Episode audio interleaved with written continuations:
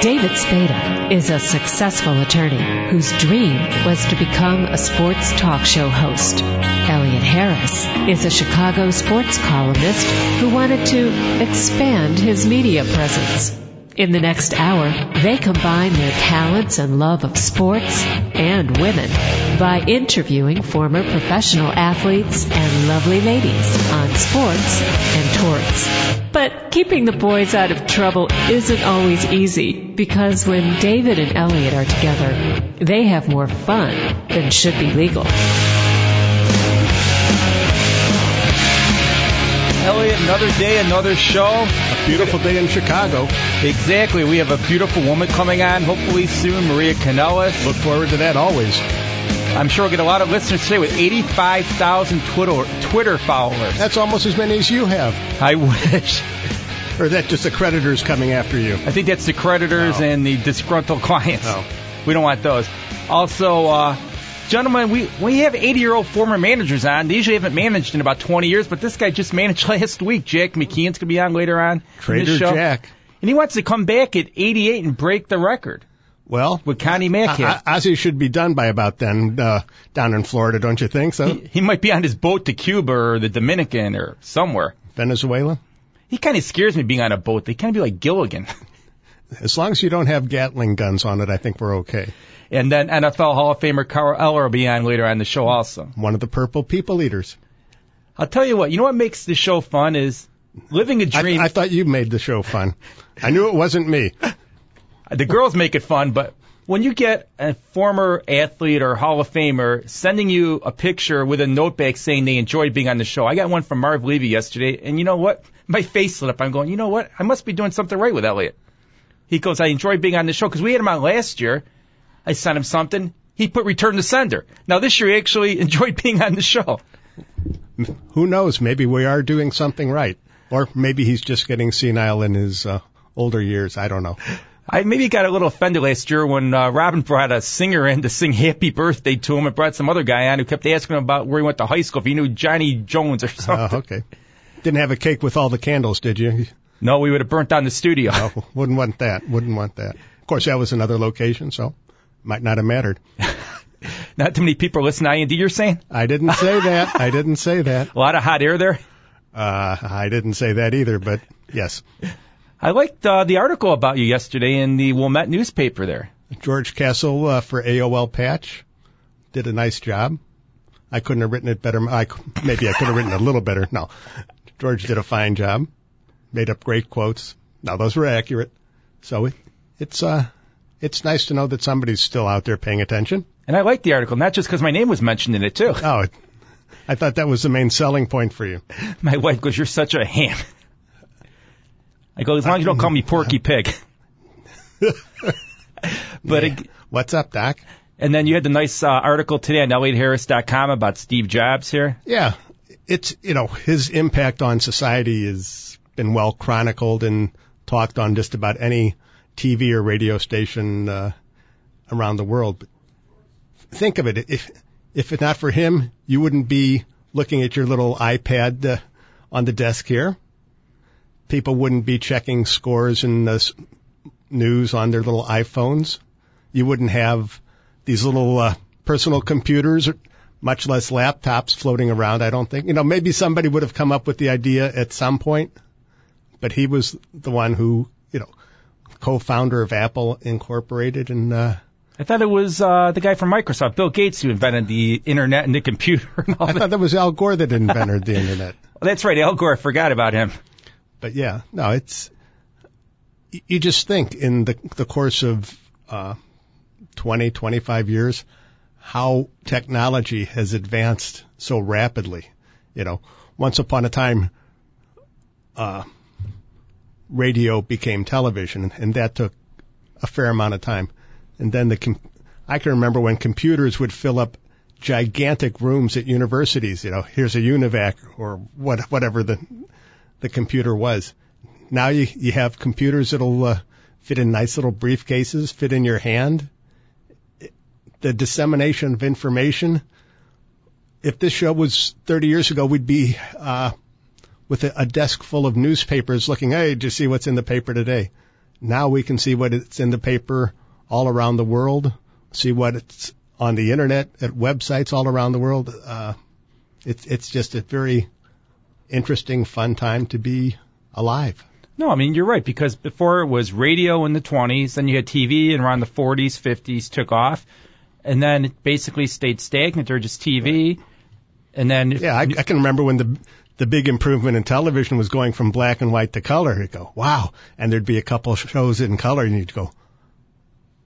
Well, first of all, it didn't matter because you didn't have a color TV set. Then when you got the color TV set, you'd wait for the color shows to come on and the NBC Peacock to ruffle its feathers or whatever it did. But nowadays, it's all your what you don't get with the computer is uh, something a sense of smell. That's about the or taste. But everything else, you get live action. even MP3s are kind of getting obsolete because look at our podcast. When I started doing this almost three years ago, it was just audio. And now all of a sudden we got this video here. You can be able to pop pictures. Right.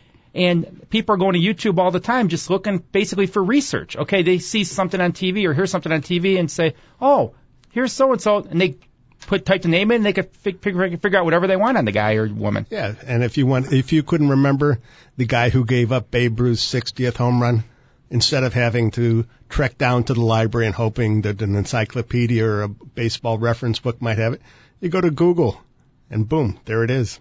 It, no, it's truly amazing. I mean, and Steve Jobs, not only with Apple, he's when he got run out of Apple, he started that whole movie studio, and Pixar, it's basically Toy Toy Story. Your kids probably have a few of those movies at home. Toy Story one, two, three, and that just took off. I mean, and then I think he sold it for seven billion dollars to Disney, and it's it's amazing what he did. Yeah, it is. Uh, his accomplishments are incredible, and once again, uh, it doesn't really matter how much money you accumulate in life.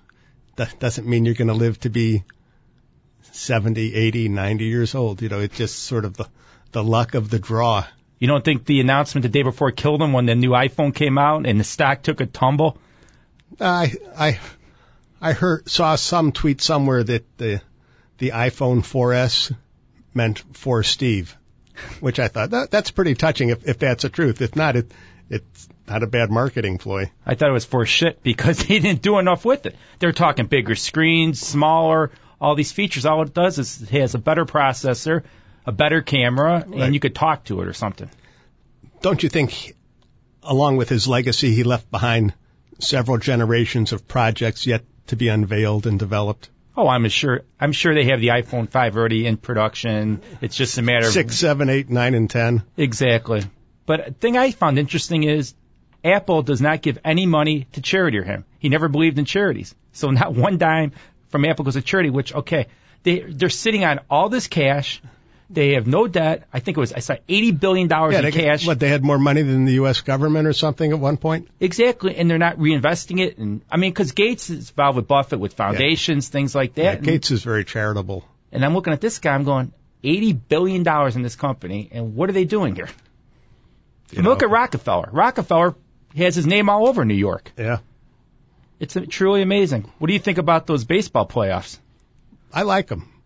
Uh, to me, there's nothing better in sports than the last game of a, a series, whether it's best of five, best of seven. You get to that ultimate game where you know this is it for either team. Uh, the only way the best of five series could be better in these baseball playoffs would be if it was a best of seven series, because I think the best of five doesn't play out the way a best of seven series does, but uh, to have the Phillies on the verge of possible elimination. Same for the Yankees. Same for the Brewers. That game yesterday was amazing. I mean, you have the Diamondbacks basically coming back, winning that game with Ryan Roberts hitting another grand slam. He hit one late in the year, and he's doing his Kirk Gibson impression, I guess, late in the year. Well, you got Kirk Gibson as your manager. You might as well uh, learn how to do a Kirk Gibson impersonation. Uh, di- the Diamondbacks are not a fluke. I don't think any of the teams that are in the postseason are a fluke. If the Cubs are there, what would that be? A miracle? Uh, what's the next step beyond miracle? Uh, whatever that is, is that's what the Cubs would be. What do you think about this Epstein? Are they going to interview this guy or not? No one knows if the Red Sox granted permission, not. Well, assuming that the Cubs have permission to talk to him, it would certainly make sense for the Cubs to talk to him. Whether Theo Epstein wants to leave Boston, where he's a general manager, to come to Chicago to just be general manager, uh, whether the challenge in and of itself is sufficient, I'm not sure. If you say to him, we'd like you to be president of our ball club, I think that's a, a different story. I think he wants part of the ownership. Give him a piece of the action. Beane's got a piece of the A's. Give him a piece of the Cubs. I mean, we need it here. The only thing I'm concerned about is, is this Andy MacPhail all over again? Well, I don't know. You, you know, or Tom Ricketts's pockets as deep as John Henry's? Will Tom Ricketts write the checks that John Henry wrote to get the players that Theo Epstein got? Theo Epstein went out and got a lot of good ball players. He also swung and missed several times too, and ate a lot of bad contracts. Is Tom Ricketts willing to do that? We've already eaten bad contracts. We got Zambrano, Soriano. Sure. We had a ton. Right. And so with Theo, there's the possibility, if he's allowed to go out and spend, that he could bring in some more bad contracts. You know, yeah, we'll bring in uh, Dice K.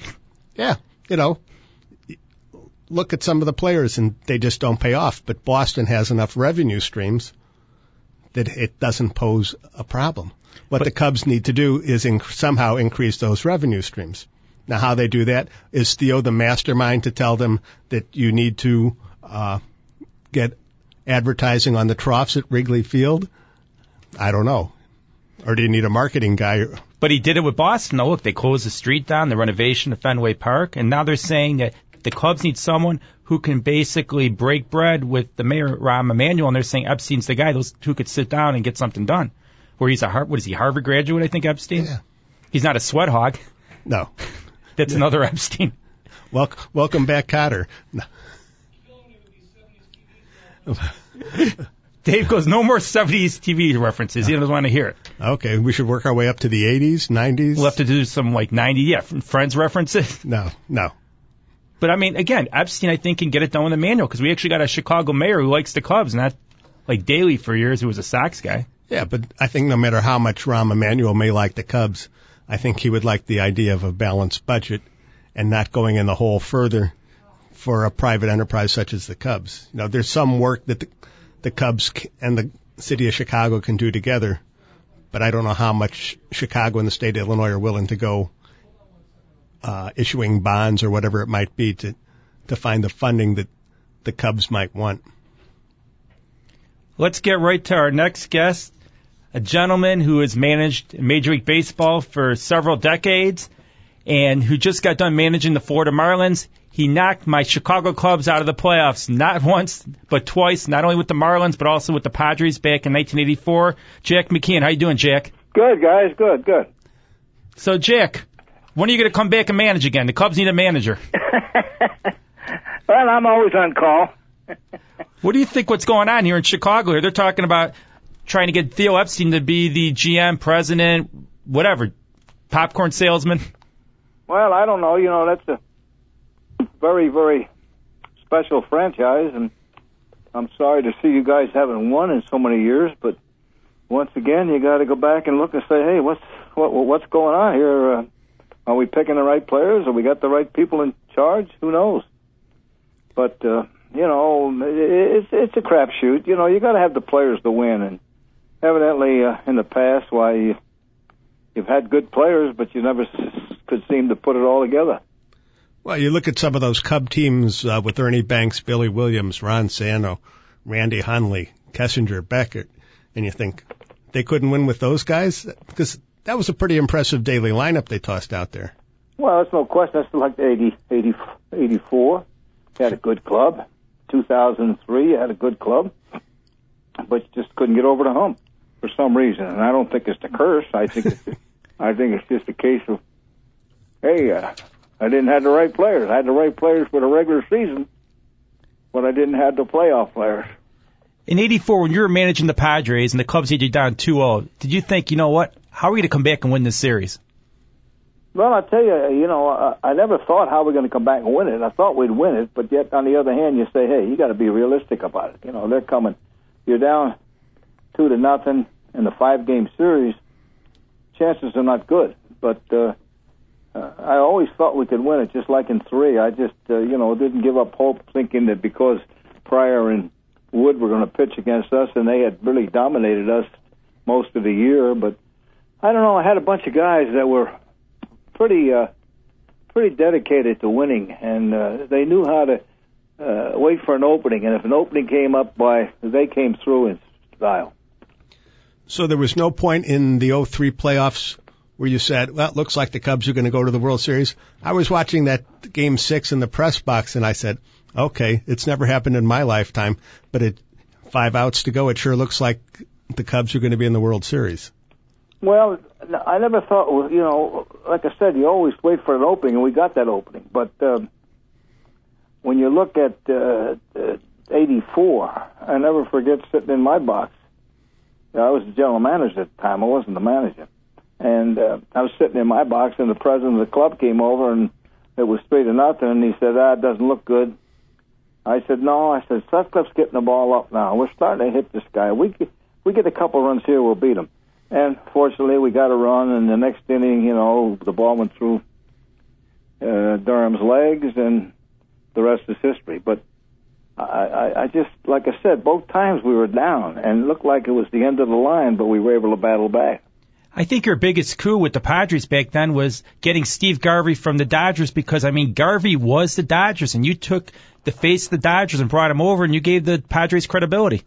Well, there's no question about that, but I I think the key to the '84 series was when Jim Frey didn't bring in Lee Smith, uh, and I know why. As all managers, stick with your big winner. Sutcliffe was a 18 game winner, and Cy Young, whatever it was had a great year, and yeah, you know, you kind of lean on those, sort of like the Pedro, Pedro Gomez, situ- I mean, the Pedro Martinez situation in Boston.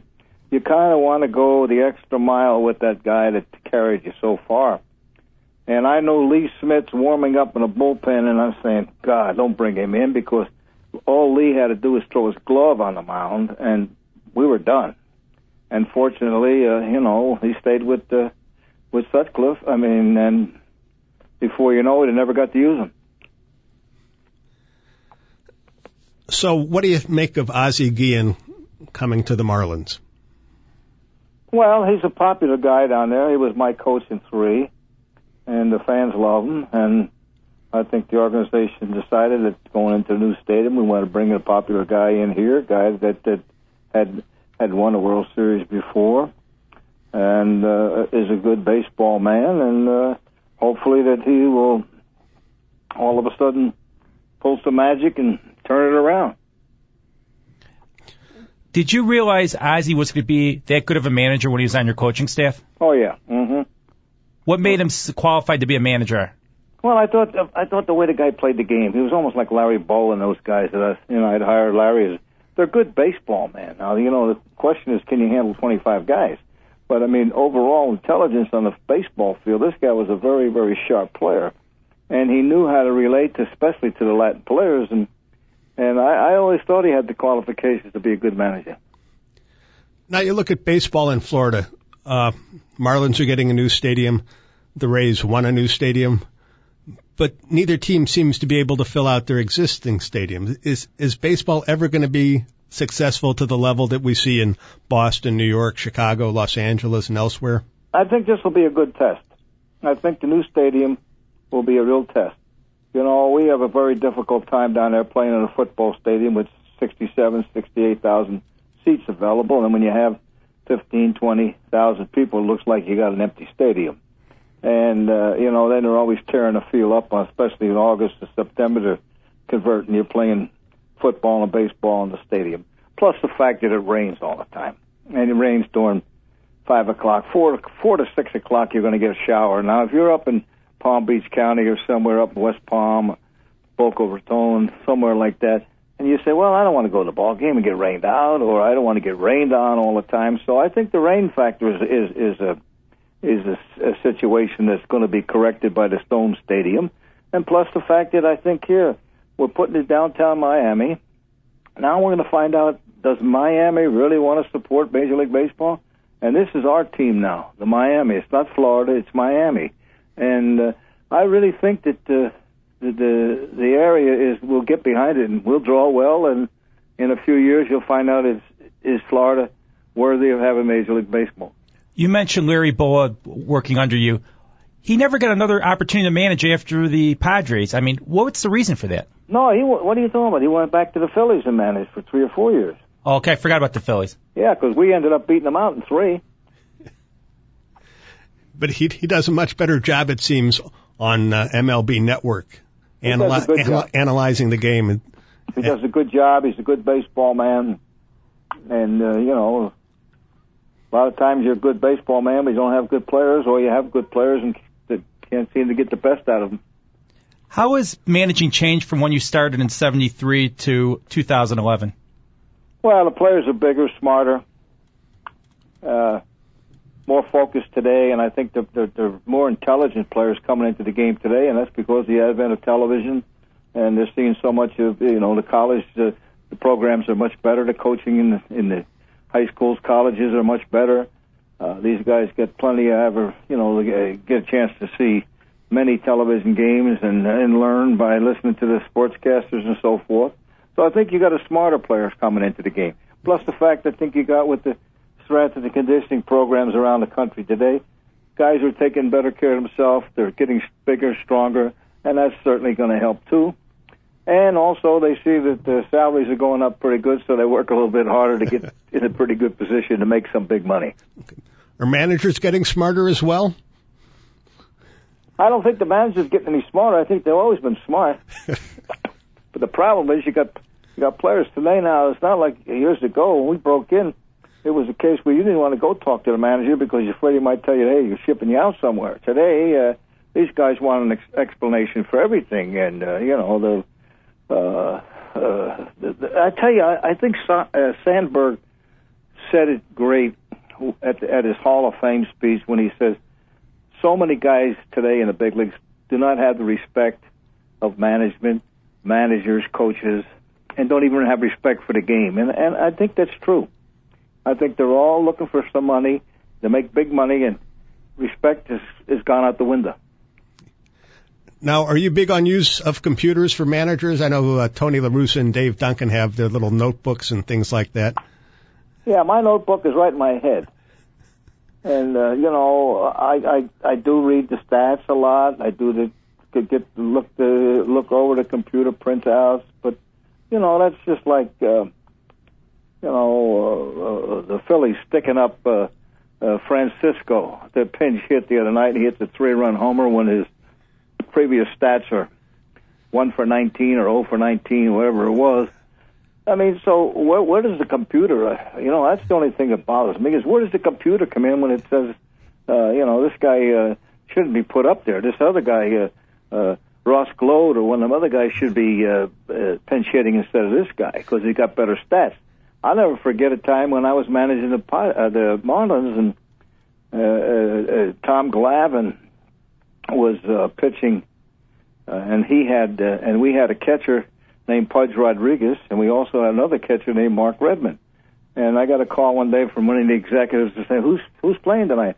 Who's catching?" I said, uh, uh, "Pudge." And they said, "Don't you know that Redmond hits 800 against Glavine?" I said, "Good. I don't care if he hits 8,000. Pudge is going to catch." Well, what happens? Pudge hits a home run in the first inning, a two-run homer. We win the game two to nothing. So, I mean, am I going to go by computers? Yeah, the Did- stats indicate Redmond should have caught that day. Did that stop the phone calls? Yeah, that took care of that. The guy comes up and said to me, "I'll never make another suggestion again." I talked to you in July one Saturday afternoon. I asked you to come on the show, and you said, "Dave, I can't. I'm going to be traveling on Thursday." The next day, you're named the mar- manager of the Marlins. Did you know that Saturday that they're going to name you the manager? Recap that again, uh, Dave. I talked to you on a Saturday in the afternoon, and you said, afternoon, okay. and then you said you couldn't come on the show Thursday. You're going to be traveling. The next day, the Marlins introduced you as their manager. Did you know the day before that you're going to be the Marlins manager? Uh, that was on Saturday. No, Sunday. I went to church on Sunday morning and came back from church, and my wife said, "You had a phone call from the Marlins," and I said immediately. She said that Eddie Rodriguez had resigned, And I said, "Oh well, they want me to manage the club." So that's how it happened. So I didn't didn't know that until Sunday afternoon. So it wasn't divine intervention. No, probably. Let me see. I'm trying to think where I was traveling. I don't know where I was. I don't know where I was traveling. I thought George Burns came to you and said, Jack, I got somewhere something for you to do. I want you to go manage the Marlins again, kind of like an old god. Well, I, you know, uh, I'm considered, a, you know, really a, tex, a, a takeover guy. Uh, you know, I take it. This is the fifth club I've taken over mid-season, so I'd rather take clubs over in the middle of the year. Could you have saved the Cubs this year? Could I what? Could you have saved the Cubs if you took them over in June or July? I don't know. you know, I, I really don't know. I, I think there was. Uh, uh, to me, was a, you got to have winners, and you just can't just saddle yourself with guys that maybe put up good numbers, but they're not. They don't fit into the program. They don't. They don't. They're not winners. I want winners. So if the phone rang this off season, would you take another job? Uh, possibly. or it has to be a I'm certain not, job. I'm not done. I mean, I'm not done. You're right. I got one more goal in mind. What's your goal? That's to pass Connie Mack as the oldest in the history of the game. And I got to wait six years. Okay. Well, you got to do something between then and now. Well, I work now as, he, as a, a special advisor to the owner. It was, you know, I went. That was my previous job before I went back. But I'm always on call for the Marlins. Can't get in trouble with Ozzie. I'm on call. How long is that going to take before Ozzie says something stupid? I don't have any idea. But I think I think I'll have more leeway in Florida. yeah, he will. They they like him down there, and they hell, they love him in Chicago too. But you know, sometimes, uh, like I said, uh, you know, other guys said you need a new voice. well, and sometimes a manager tends to run his course, his tenure with one team. It Well, seems. there's no question about it. I mean, to me, you know, the maximum was four years. You know, and after four years, they get tired of listening to you unless you're with the Dodgers. But if I was a general manager again, and I had a good manager, I would quit blaming the manager for lousy teams. I'd start putting some of the blame on myself for not supplying the, the guy with some good players. The only thing that scares me about Florida is you had Girardi down there. He was very successful, and it seems like Loria ran him out of town. Well, I guess I don't know what happened. I wasn't down there at the time. I live in North Carolina, so I don't stay up to date on daily stuff down there. But I guess there was a there was some friction there, and and uh, you know I don't know what, really what the details are, but I know there was some friction there. Let's go back to the 03 playoffs, the Cubs and Marlins. Do you think that the tide turned with Bartman or with the ball going through Gonzalez's legs? I would think it was going through Gonzalez's legs. So is that when you knew you guys were in good shape? Yes, sir. I didn't think anything. I didn't think the Bartman situation was the was the indicator that we were going to win that thing. But when the ball was booted by Gonzalez, I knew we were going to win it. So do you think that uh, the manager at the time, Dusty, should have pulled out Prior and put in his closer rather than ride Prior? I don't know. That's you know that's something that the manager has to decide. You know, that's a tough question. You know, you don't. You, if, if I said yes, you're second guessing Dusty, and that's not the case. You don't know. I mean, if the guy executes well and gets out of that inning, it's great. Here you got one of the top pitchers in the game that's just mowing us down one, one by one, and all of a sudden we get a we get a breather there. We get a break, and we cash in. But uh, I don't know. But you rode Josh Beckett's arm that playoffs, and he won the, those playoffs in the World that's, Series. that's the risk. You know, one thing I learned from the owner of the Marlins, Jeffrey Loria: no risk, no re- no no reward. And uh, you know, I pitched. Uh, uh, Beckett pitched a two-hit shutout on Sunday down in down in Florida, and uh, I said to the pitching coach, "We'll give him a day off, and uh, if we have to use him, we'll use him." Well, my, we'll use him for an inning or two. Well, he got by the first inning, buzzed him. Second inning, I said, "Let him go two. He buzzed him the second. Let him go three, and let him go four. And and that's what happened. And uh, he, he kept the Cubs at bay, and the rest of the guys came in. But if you look at that series, the the keys to that series was me using my starting pitchers in the bullpen: Penny, Pavano, Beckett, Willis. They all contributed. Because you know, I looked at it this way: This is a seven game series. We're down to we're down three and one. Hey, we got all all winter to rest. These guys go all winter to rest, and the adrenaline was flowing amongst our guys. And Beckett and those guys were anxious to get out there and pitch. You know, that wasn't one of them kind of guys. Well, I'll see how my arm feels, and then give me the ball. And when you have guys like that, you're not afraid to take a chance with those guys. Could you see Carlos Zambrano pitching for the Marlins next year? I have no idea. I read about I read all that stuff about him coming back, but I don't know. That'd be some kind of a that's some kind of a uh, a duo, him and Ozzie. Yeah. Can you imagine those two on the boat together? It could be interesting. You're in Miami. But you know the funny thing is, uh, Zambrano, uh, you know, in three was a pretty good pitcher.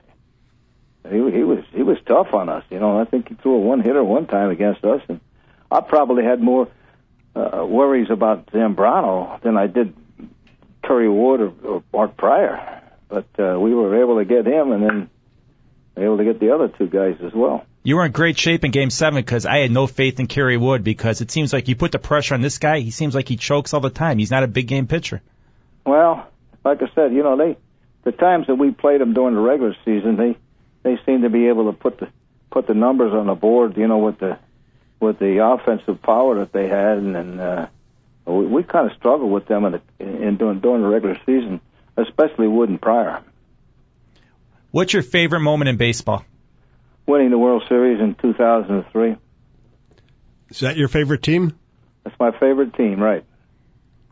Thank you so much for your time, Mr. McKeon. It was a pleasure talking to you. Hey, I enjoyed talking to you guys, and thank you for having me. and I'll see you again in six years managing, six and a half Thank you- years. You bet. We'll look forward to it. We could be breaking Connie uh, Connie Mack's record, and I'll be the oldest manager in the history of the game. Thank you. God bless. Thank you. That was Jack McKeon, former manager of the Marlins. One one minor difference. J- Connie Mack owned the ball club. I don't know that Jack McKeon's going to own any ball clubs between uh, now and six, seven, eight years from now. You never know if a team gets desperate enough and want him to manage, they might give him a piece of the pie. Dodgers could be available. Exactly. Don't tell Tommy Lasorda he might shoot us. they're not for sale, guys. Who told you they're for sale? Remember that interview? Yeah, I remember that interview. Again, you're listening to Sports and Torts. When we come back, we hope to have on NFL Hall of Famer Carl Eller. Stay tuned.